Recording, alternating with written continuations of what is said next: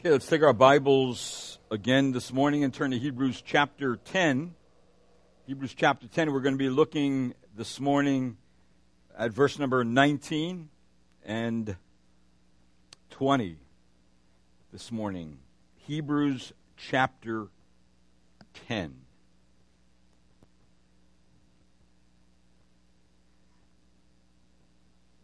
If you notice in your bulletin, the title of my message is The Lettuce Bowl of Scripture. The reason why I have that there is because this is known as the lettuce bowl of Scripture. In this sense, in verse number twenty-two, it says, "Let us draw near."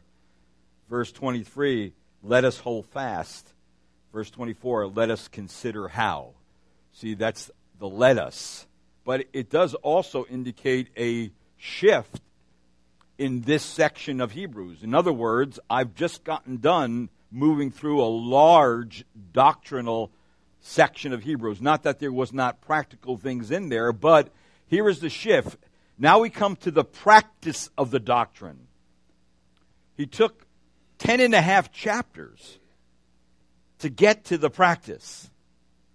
He laid the theological foundation before you ever do anything. Because when you do something, you ought to do it with a correct understanding of what the Bible says about it, so you do it correctly, and you do it consistently. So this is the how all the teaching is related to our daily lives as followers of Christ. You see, acknowledging Jesus' lordship with our lips just alone is not useful if the practice of such truth is not evident in our life. It's not just the professing faith, it's a doing faith. If you have faith, show me. Show me your faith. Show me you're redeemed by the blood of the Lamb. So here, in what is called the lettuce bowl of Scripture, it links doctrine with deeds. There has been, so far in the book of Hebrews, an insistence on correct thinking, correct teaching. Now there is an exhortation on consistent behavior. In other words, the teaching of Scripture not only needs to be received by us, but it also needs to be appropriated by us. That becomes very important, not only in Hebrews, in all the books of the Bible. In the epistles especially, gives this admonition, okay, now you know this, now do this. Now, how are we to do that? Well, Scripture, again, doesn't leave us alone guessing. Thank the Lord for that. The rest of chapter ten is broken up into two parts. The first part is an exhortation and encouragement part. The second part is a warning part. And it will be the last major warning in the book of Hebrews. In the first part, we are given four appropriate responses to the preceding doctrines in the last ten and a half chapters of Hebrews. So believers are exhorted and encouraged to action. And the reason why is because they possess something. They possess something they did not possess before.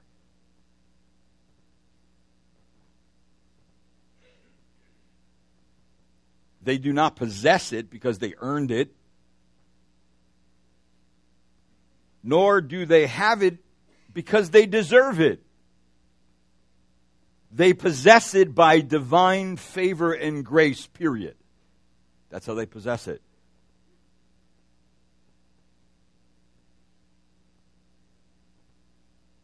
In chapter ten, verse number nineteen, it says, "Therefore, brethren, since we have..."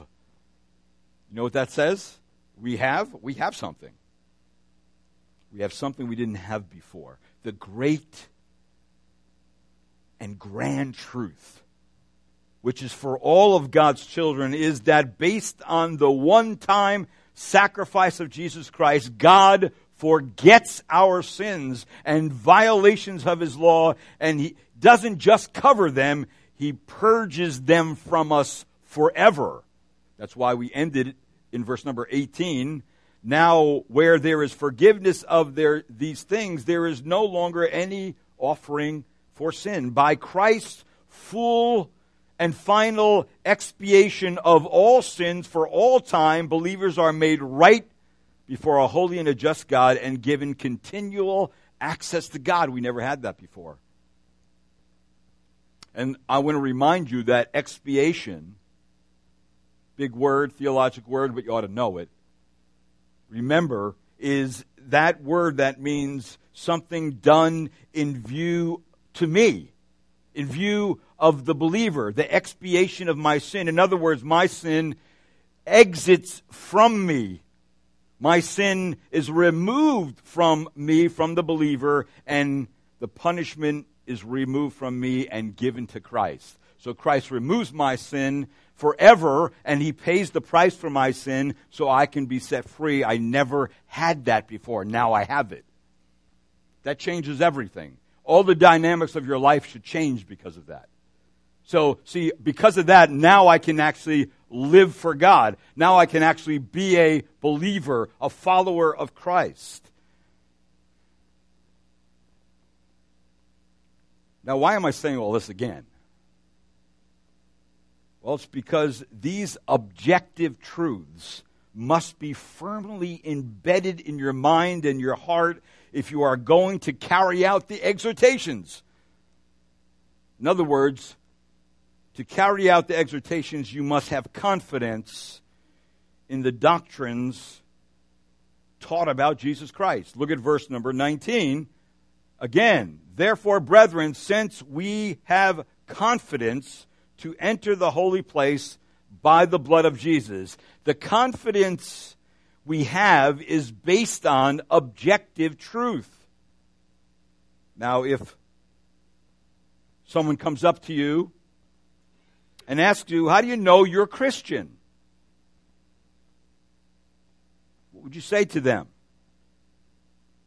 Sometimes we say this, well, I feel like I'm a Christian. I know in my heart I'm a believer. That's usually the answer you get. I, I, I know. And that's actually, that's not a bad answer, but it's not the whole answer. See, there is a very subjective, that's a very subjective answer, and it is a, in a very real sense, our faith does have a subjective nature to it. It must have a subjective nature to it, but our feelings must be constantly fed by and challenged by the objective foundation which informs my confidence. Because you're going to find out as we go through Hebrews, this word confidence really means faith in. And that's why he's working up to Hebrews chapter eleven, which is the great faith chapter. And all these people had confidence in what they believed first before they ever did anything for God. And even in chapter eleven, died for God without having the full promise, the fulfillment of their prom- the promise in reality, knowing that it would be there once they died and went, to, went into God's presence because they understood the character and the nature of their God and the promises that he made in the new covenant. See, this is vital for our consistent walk with the Lord.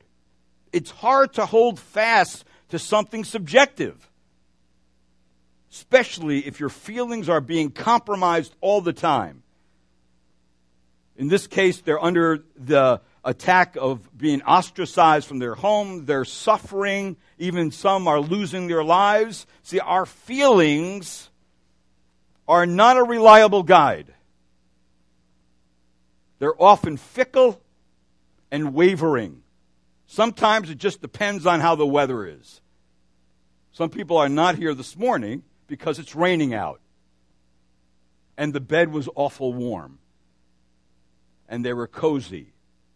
And so their mind began to think, well, I'll come up with some reason why I shouldn't, and convince themselves they ought not to go where God says you ought to be. In fact, that's where he's going to. If you look at verse twenty-five of chapter ten, it says, not forsaking our assembly together.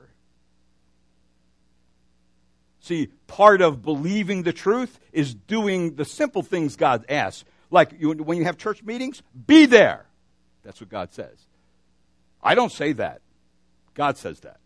See, it can't be what a person says. It's got to be what God says through His Word.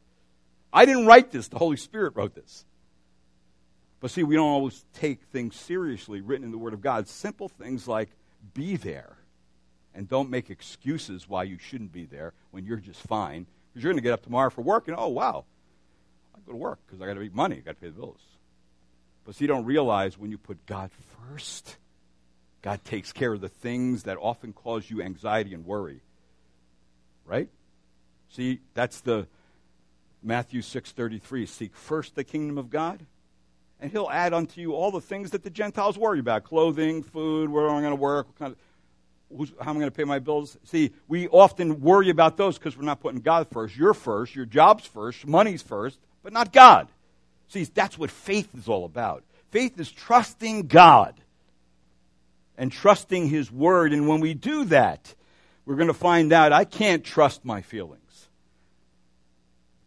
So see, there must be that objective ground and basis on which our confidence rests. You may ask, well, what do you mean? I mean a confidence that embraces all that we have in Christ. That's something that forms really the objective content of our confidence and our hope. In other words, doctrine will inform our thoughts, which will inform our feelings and emotions, which will inform our doing.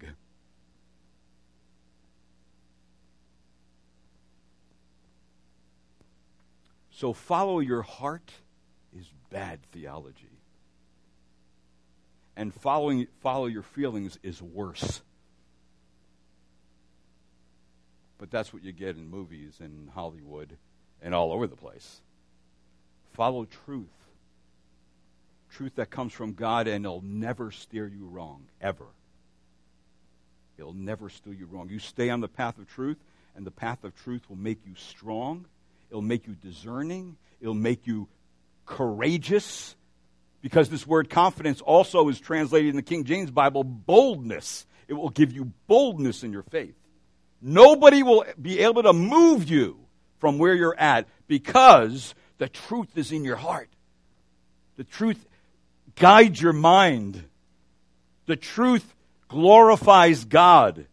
The truth helps you to know what God wants you to do. And because of that, you grow strong. Like in the book of Hebrews, it already taught us that the Christ is the author of our salvation, that He will bring us many sons to glory. That includes us, that Jesus Christ has been crowned with glory and honor, that He is the heir, and we are about to inherit salvation as the co-heirs in Christ, that in Christ's expiation, in His incarnation, He joined us and made us His brothers. By His death, He has freed us from the devil, from the might of death, from the fear of death. He brings us help in the time of temptation, that Christ is said in Scripture to be our apostle and our high priest, whom we confess, so He fills us with assurance and hope, and He fills us with the glory that awaits us at the end, that we know there's something over here that only faith sees that will be completely given to us when we're in the presence of God and we drop off these bodies. So you see, these are some of the unchanging, rock-solid, objective realities that enable us to enter into God's presence with confidence, which in turn informs our feelings, enabling us to feel firmly confident and assures us of the realities of our faith, causing us not to waver, not to bend with every wind of doctrine, but to stand firm. So those who profess faith in Christ will remain faithful, thus giving evidence that they are members of Christ's household. Are you faithful? Right? That's really the question that God is answering in your life and looking at in your life. Are you faithful? Faithful to what? Faithful to the truth. Faithful to what you know that you've learned in the Word of God. Faithful to your profession of faith in Christ. Faithful to the assembling together with believers. Faithful to the study of the Word of God. Faithful to the practice of what you do know in your life. Faithful to discern good and evil. Faithful to pray and love Christ and walk with Him daily. Faithful to do those things. Always imperfectly. But that is the direction of your life. See, that's what He's calling us to do. And these next chapters till the end of the book, it's all going to be about that. Okay, you know this? All right, you know it. Do it. It starts in your heart and mind. Do it there. And it starts because you know you're saved. You know Christ has done this to you. And so now that's what gives you confidence. Right? Remember, the approach to God before, there was no approach to God. Not in this way. So, with all that being said, there are two things that need to accompany our approach to God. But I'll only cover the first one this morning. And the first one is this. Followers of Jesus Christ are to enter the holy place with confidence.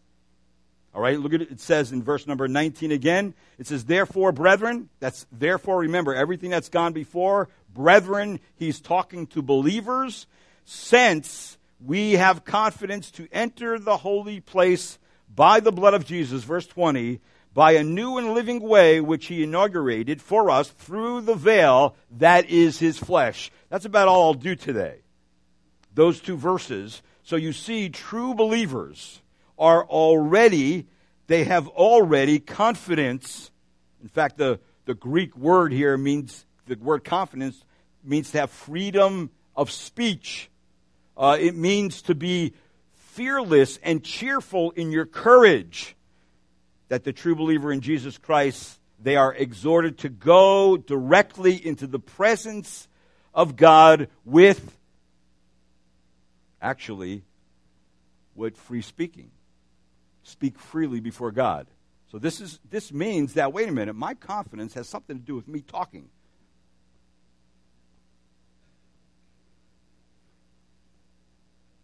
To have courage before God and express not only intercessions for other people, not only adoration to God, but express my personal needs before God, my personal struggle with sin before God, and lay it out before Him. That's what it's about. I have confidence to come before God and lay out the whole mess of my life, all the dysfunction in my life, which we all have. And lay it out before Him. Lay that, lay out the sin just as it is before Him. Lay out all the hopes and the dreams and the anxieties and the needs you have. Lay it out before Him. So this word does mean and does include us to come fearlessly in that way before God. See, there's a really a contrast here with the way in which people of the old covenant approach God and the way people of the new covenant approach God. In the new covenant, people approach God with a joyous and a confident heart. In the old covenant, people were cautious and fearful. In the new covenant, people are to draw near always, while Old Covenant people were frequently exhorted to keep their distance, lest they be killed. All followers of Christ are urged to come in any moment of trial, at any time, before the throne of grace, while only the high priest could enter the holiest of all, and that was only once a year. So God has taken this Old Covenant where one high priest can enter in before His presence once a year to now it's open, come anytime you want, with no priest. Of course, your priest is Christ. So you have to have a priest.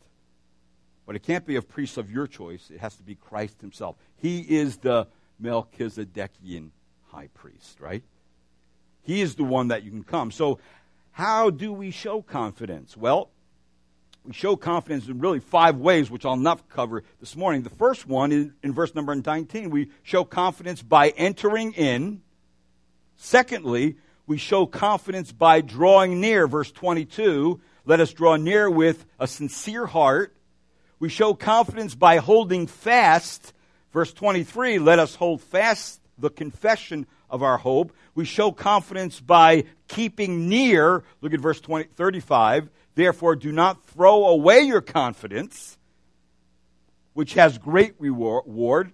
Keep drawing near, and then we show confidence by pressing on. Verse thirty-six, for you have need of endurance, so that when you have done the will of God, you may receive what was promised. So all those show confidence that you believe the doctrines about Christ in the Word of God. And as you do that, in verse number nineteen, there are three aspects of redemptive love that should always be on our heart when we approach God. And this is where doctrine comes in, where it says in verse number nineteen, therefore, brethren, since we have confidence to enter the holy place, then it says this, by the blood of Jesus. So it's telling us this is how we enter. And never forget, this is how you enter, that followers of Christ are entering the Holy of Holies, into which under the old covenant people were forbidden to enter. So we enter not ignorantly, not flippantly, not carelessly, but mindfully. I have an understanding in my mind of the cost it took God to give me this awesome privilege to come into His presence anytime I want, anywhere, any any place. And what are those redemptive thoughts? Number one, it should enter your mind of the blood He shed, where it says, by the blood of Jesus. That means what happened in the blood of Jesus, that He bought us and paid our huge sin debt, so now we belong to Him. So because of Christ's blood, we belong to Him. Secondly, we enter mindful of the way He opened, that we're accepted in by Him, that there are all the obstacles to come to Christ have has been removed, and we're going to look at that in a, in a minute. So we come mindful of the way He opened, that there's no person, there's no church, there's no sacrament, there's nothing I have to go through, there's no routine I have to go through to enter His presence, but only to be mindful of the very thing Christ did for me to get there. Third thing, redemptive thought was it should enter my, our mind of the work He has done and continues to do. And what is that work as the high priest? He intercedes for us, and He'll help us in our time of need, right? So that means God understands our weakness as human beings. He understands the pain of being a human, the painfulness that we experience being a human being. He understands what sin does in your life and what sins of other people do in your life. He understands all those things. So there's nothing that you can come in your mind and think, you know what, I don't have to bother God with this, or I don't have to, God doesn't understand my situation, so how can I bring it to, no, that's what the Bible is saying, that doctrine is con- already told me in Scripture that God understands all your needs way deeper than you do, and has experienced them Himself because of His suffering and His death. We already covered that in chapter four of Hebrews, that we're able to, see, that's got to be in your mind. Or you know what happens? You come in there and you say, well, nah, you know, why should I come? God's not going to understand me anyway. Nobody understands me. I'm an outcast. I'm a loner. People don't pay attention to me. Why should God? Right? All, a whole bunch of other things too. And so what happens? We don't. We don't come with confidence. We back off. The Scripture is saying, don't back off. Don't ever back off. Why? Because of what He taught you already. God's removed all these obstacles so you can come for help. Now, why should we come in this manner?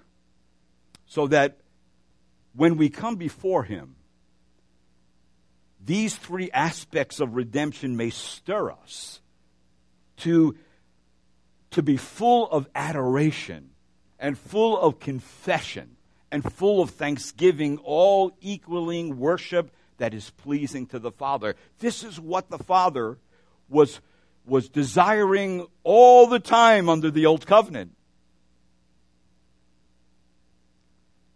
But under the New Covenant, He has it.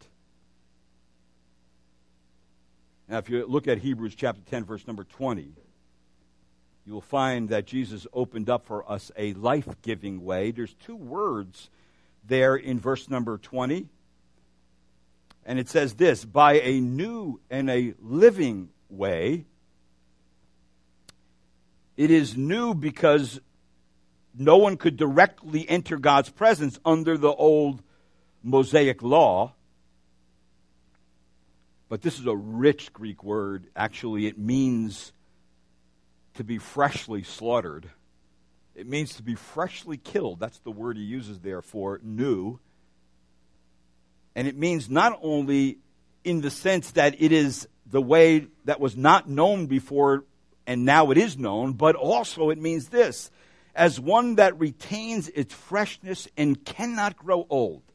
That means the sacrifice of Jesus Christ retains its freshness and could never grow old. That's what the word means.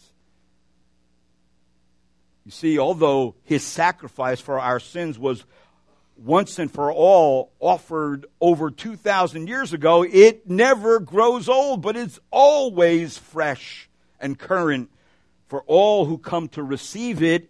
And for believers, His shed blood is a continual fountain of cleansing for all who appropriate it for their sins. That's why we come. You, you have to come. And no, the Hebrews is heading in this direction. You want to come. You realize? You want to. Wow, this great privilege God's given me to come into His presence. Why don't we take advantage of it more? It also says in verse twenty, it is living because the way provides life for believers and continual access to God. That's what it does. This also means that all other ways are dead ways. This is the living way. This is the only living way, and all other ways are dead ends. There's no other way. Again, the exclusive nature of the gospel of Jesus Christ, it's a dead end to go any other way, to to try to approach God. You can't do it. This is the only fresh and living way. There's no other way. See, it always, it also tells us here in verse number twenty that all this access to God was, how, how all this access to God was accomplished. And look what it says in verse, the last part of verse twenty, which He inaugurated for us through the veil that is His flesh. So everything ended here for the old covenant, and everything began or begins here for the new covenant people, right here at this spot, at the exact time of Jesus' death on the cross. At the ninth hour, it says in Scripture, that's three p.m. in the afternoon, the heavy temple veil was rent in two. Hundreds of people were there that morning, that afternoon, when uh, in the temple area, the priests were busy preparing the sacrifices and doing everything they had to do for the evening sacrifice. It must have been amazing to have been there when God tore the huge veil from top to bottom. The empty room of the Holy of Holies stood wide open before the priest. Now, take your Bible for a minute. Look at Mark chapter fifteen, verse thirty-three to thirty-nine, because this is where Mark records it. It's recorded in other Gospels, but this is where Mark records it. Remember, when we're thinking about When we're thinking about the Holy of Holies, there was, remember, the holy place. That was the first place you went into in the tabernacle. That's where all the priests ministered every day, right? But it was the Holy of Holies that only the high priest can go in once a year Well, he's talking about, in this passage in Hebrews, he's talking about the Holy of Holies, where we can go in all the time. Now, look what it says in Mark fifteen, verse thirty-three. It says, when the sixth hour came, darkness fell over the whole land until the ninth hour. At the ninth hour, Jesus cried out with a loud voice, Eli, Eli, lama sabachthani, what? Which is translated, my God, my God, why have you forsaken me? When some of the bystanders heard it, they began saying, behold, he is calling Elijah. Someone ran and filled the sponge with sour wine, but it put it on a reed and gave him gave him a drink, saying, let us see whether Elijah will come to take him down. And Jesus uttered a loud cry and breathed his last. And in verse number thirty-eight of Mark fifteen, and the veil of the temple was torn in two from top to bottom. And when the centurion, who was standing right in front of him, saw the way he breathed his last, he said, truly, this man was the Son of God. See, this is where God ended it all. I know I said in one message that seventy A D, the sacrifice, whole sacrificial system ended, but this is where it ended right here. On the cross, everything ended for the old system. And in the new system, everything began. So we have the privilege to know that through the atoning blood of Jesus, the true high priest had opened the way into God's presence. That's why it says in verse twenty, which he inaugurated for us through the veil, that is, or that is, his flesh.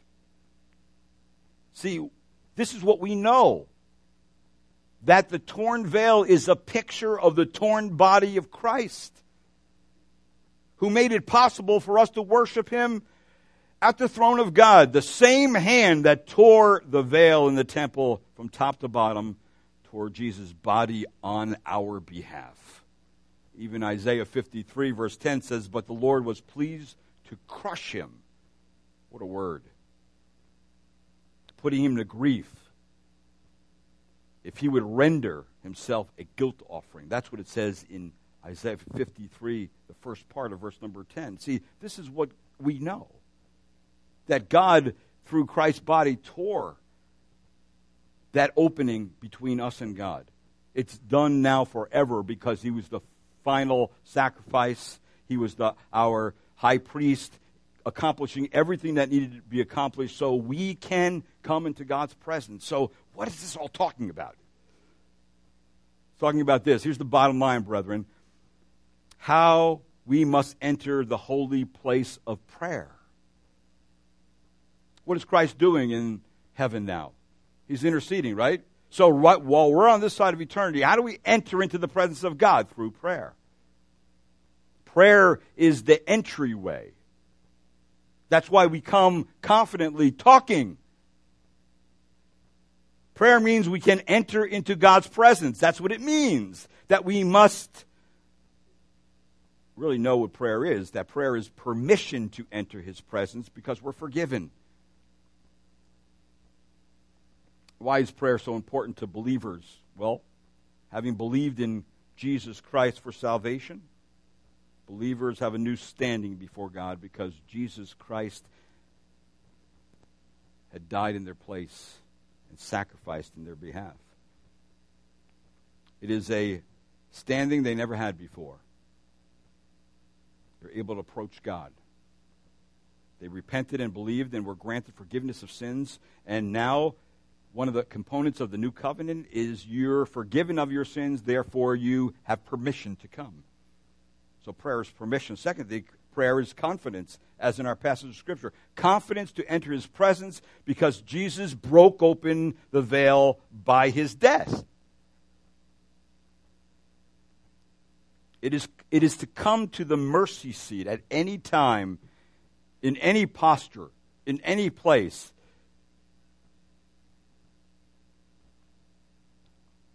And it is also that you don't have to wonder if God hears.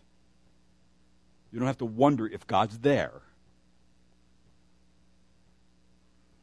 You don't have to wonder whether you have the right to pray. You don't have to wonder whether God is stooping down and listening to you, because many times when the Old Testament passages of Scripture talk about God listening, the Hebrew word means to stoop down and listen, that God's coming close to hear what you have to say. That's that's that's really a, a picture of intimacy. That God, I'm no longer an enemy of God. I am a child of God, a friend of God. So therefore, is God against me? No! He is never against you if you're a believer. Ever. He's with you. He's for you. He's listening to your prayer. He's waiting to meet your need. That's why this is so important. We need to come. We need to come. And so therefore, prayer ought to be persistent to come into His presence. So don't stop it. You are never to cease, the Bible says. Even in weaknesses, the weaknesses of our flesh, when we feel empty, when we feel cold, we are to keep coming. To persist in prayer as an expression of our complete dependency on God for all aspects of our existence. Persistent flows, actually, from the certainty, from the confidence, from the boldness of our creaturely helplessness and the logical conviction from Scripture that God alone can help me. That's why I love those passages of Scriptures like in, in Psalm seventy-three, which says, "Whom have I in heaven but you? And besides you, I desire nothing on earth. My flesh and my heart may fail." You ever fe- felt like that? My flesh has failed me. My emotions have failed me. My feelings have failed me. My friends have failed me. My family have failed me. My education has failed me. My experience has failed me. My job has failed me. But God is the strength of my heart and my portion forever. So I don't have to worry about anything else. That's how I come to God in prayer. Without persistent prayer, we have no offense in the battle against evil. And remember, Christ defeated Satan in death. It tells us that in Hebrews. Everything is done. And yet I have found as a pastor, to get people to gather for prayer is the hardest thing. It's the hardest thing to do. It's, it's the most discouraging thing for me.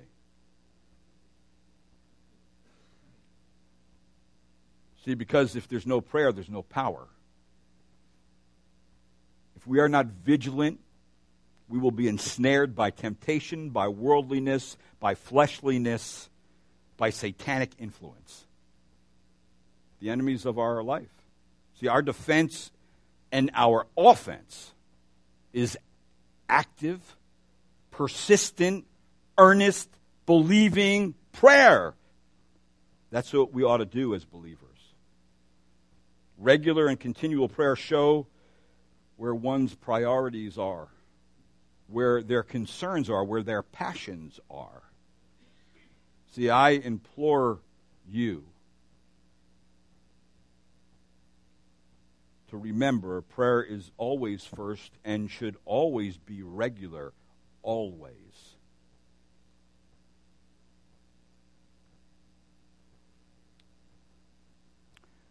Are you praying?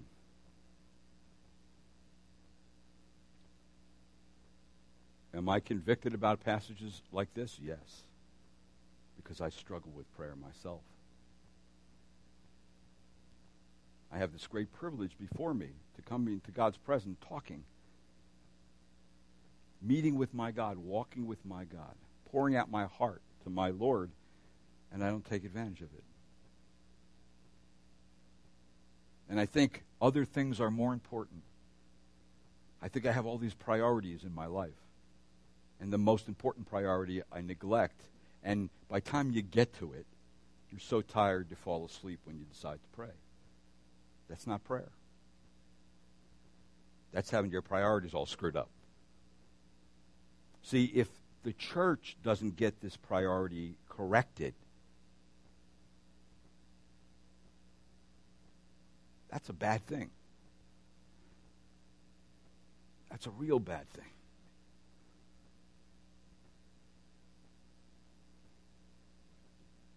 sinful interruptions, satanic attempts to distract your mind.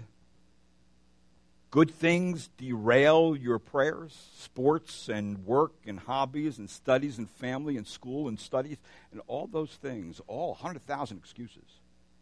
So, Pastor, if you had your prayer meeting on a different night, I'd come. You know what? If we switched it to another night, it'd be the same thing. If we switched it to a different time, different place where you can come, well, there would always be excuses because it's talking about in Hebrews corporate prayer mainly. Because if you look in verse twenty-five, not forsaking our assembly. See, we forget, yes, individual prayer, but corporate prayer, the church, the body meeting together to seek God out.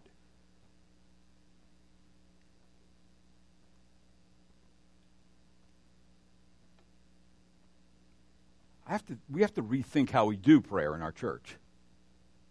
I know other things have to be done, but if prayer's not done, prayer must be the priority of everything else. Praying for our, our Sunday school, praying for the preaching, praying for other individuals who are having struggles in their life, praying before God in them. We can, we can help them in all kinds of ways, but if we haven't prayed about it, where is the power behind that? When God says, coming to my presence with your needs, and we don't. We don't do it. See, prayer must be offered in faith that God is, and He is a, a hearer and an answerer of prayer, and that He will fulfill His word where He says, ask and you shall receive. Knock and it shall be opened to you.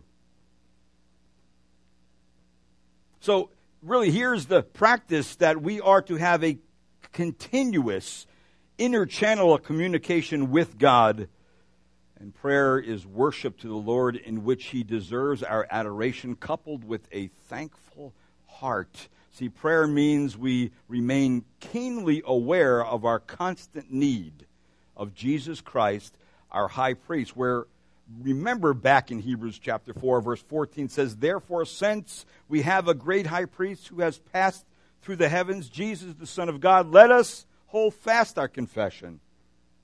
For we do not have a high priest who cannot sympathize with our weaknesses, but one who has been tempted in all things as we are, yet without sin. Jesus understands our deepest needs. So we also need to come with humility, where James tells us, but He gives greater grace. Therefore, it says, God opposes the proud, but gives grace to the humble. If you are not praying, it means you are not humble, and you do not need help. You ever feel that way, that I don't need any help? I'm taking care of things pretty good down here, Lord. I don't really need any help. That's not true. You realize we have spiritual wickedness against us? We need help every second of every day before God. See, we need mercy and forgiveness, like chapter four of Hebrews says. Therefore, let us draw near with confidence to the throne of grace so that we may receive mercy. God's pity on us. That we need help and strength. Chapter four of Hebrews, verse sixteen, and find grace and help in time of need. Brethren, we are battling forces greater than ourselves. So therefore, we, we need to be praying. It's our primary duty as believers. This is the first point of practice after all that doctrine. Confidence to come before the Lord in prayer. It has to mean something. Do we do we place that priority on it? I don't think so. I haven't seen that in the practice uh, of the people of God. See, n- not many would deny that prayer is important. If I said to any one of you, do you think prayer is important? Oh, yeah, it's very important. But practically, many have really been atheists when it comes to prayer. See, we, we think that we should do it, but we don't seek God's face on normal days for everything. And believe me, I'm preaching to myself too. I'm not just preaching to you. See, when Jesus turned over the tables of the money changers in the temple, you remember that passage of Scripture in Luke? This is what he says. He called the place where God's people met together, what did he call it? He called it the place of prayer. That's what he called it. Because prayer is the most important holy duty of the gathered assembly.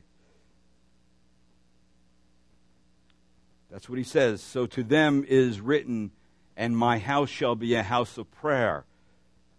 But you made it into a den of robbers. So we can take a place where people, God's people are supposed to gather and make it something other than what God intended it to be. See, we can do a lot of things as a church, but if we don't pray, we're in trouble. Because the life, the power, and the glory of the church is prayer. It shows that we're all together depending on our God. We know we can't do it without Him.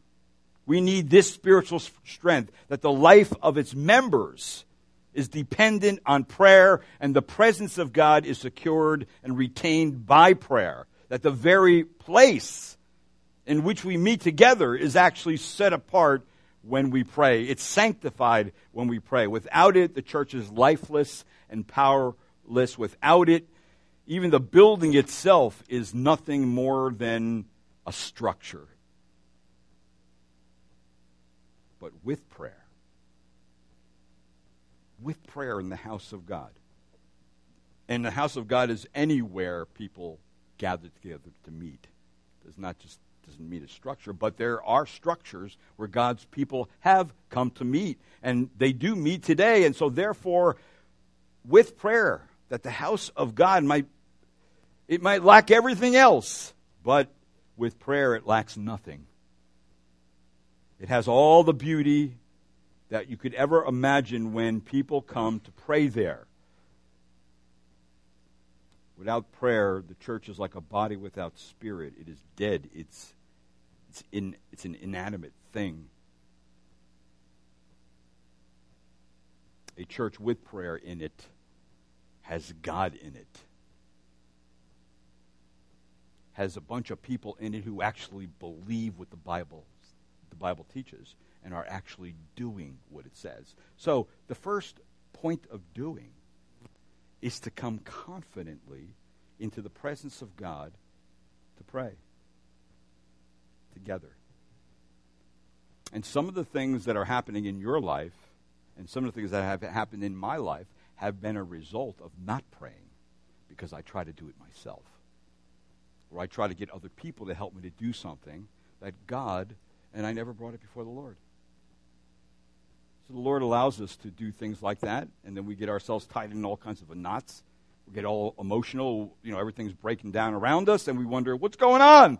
You haven't even prayed about it. You haven't shared the prayer with your brethren about it. You haven't met together and prayed about it to bring your prayers and intercessions before the Lord. You haven't done that.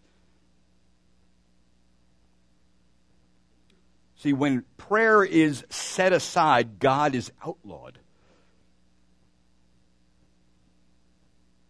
When prayer becomes an unfamiliar exercise, then God Himself is a stranger in that place. Because that's what prayer is about. It's about talking to God. It's about a bunch of people who know why they can come into the presence like this before God anytime, in any place, anywhere. They know that, and they're filled with adoration to the Lord and praise to the Lord.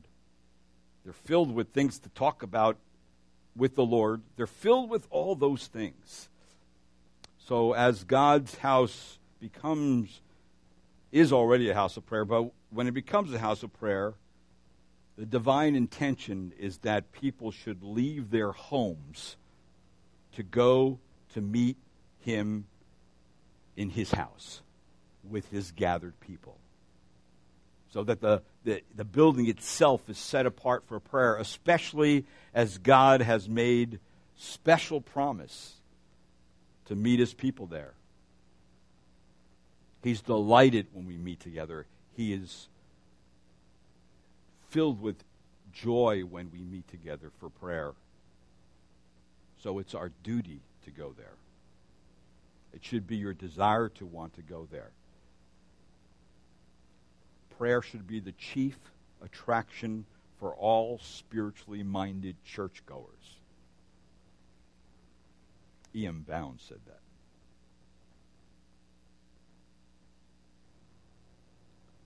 I think this is one thing we must work on as a church body.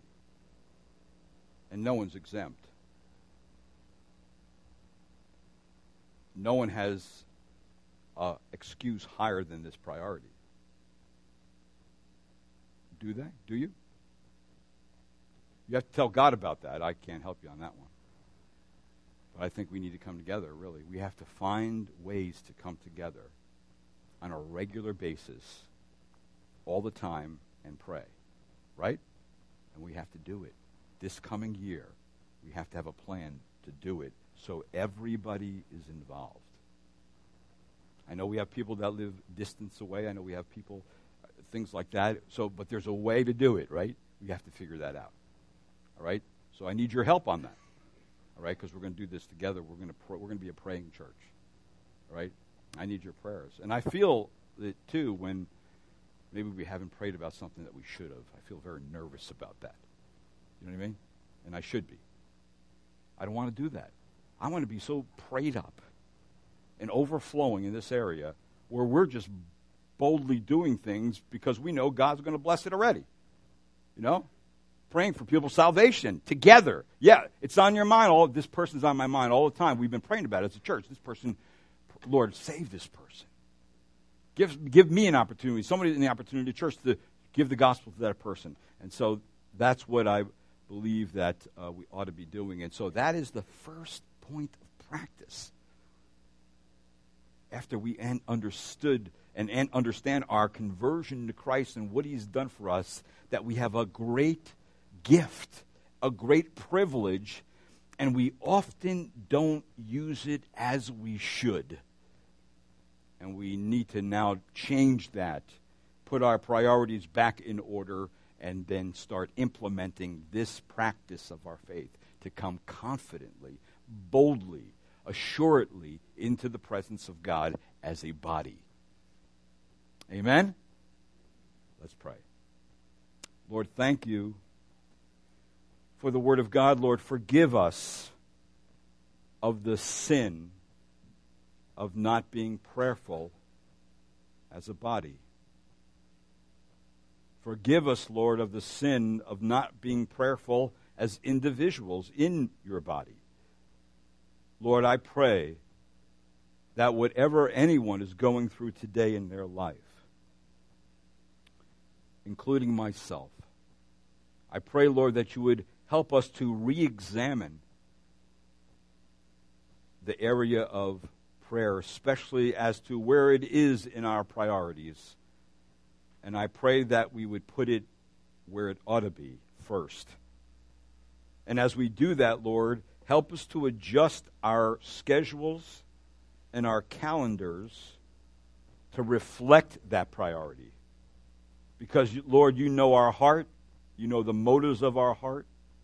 You know our weaknesses and our tendencies to, to go in directions that we ought not to go in. Lord, please enable us, Lord, to be able to now prioritize prayer, especially corporate prayer, and implement it this year and bring all our needs and intercessions and petitions before you, Lord. And I pray we will learn to enjoy coming before you. We will learn to put all, all other things aside to come before you. And Lord, I pray that we would see great things happen that we know only you could do because we're seeking you out. And we're praying humbly before your face because we know our great need and we need to be in your presence, Lord.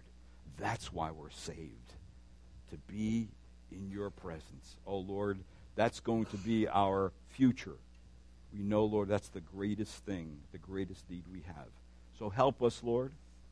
Give us wisdom as a body to be able to put this first major point of practice uh, into being, and it be a regular part of our routine.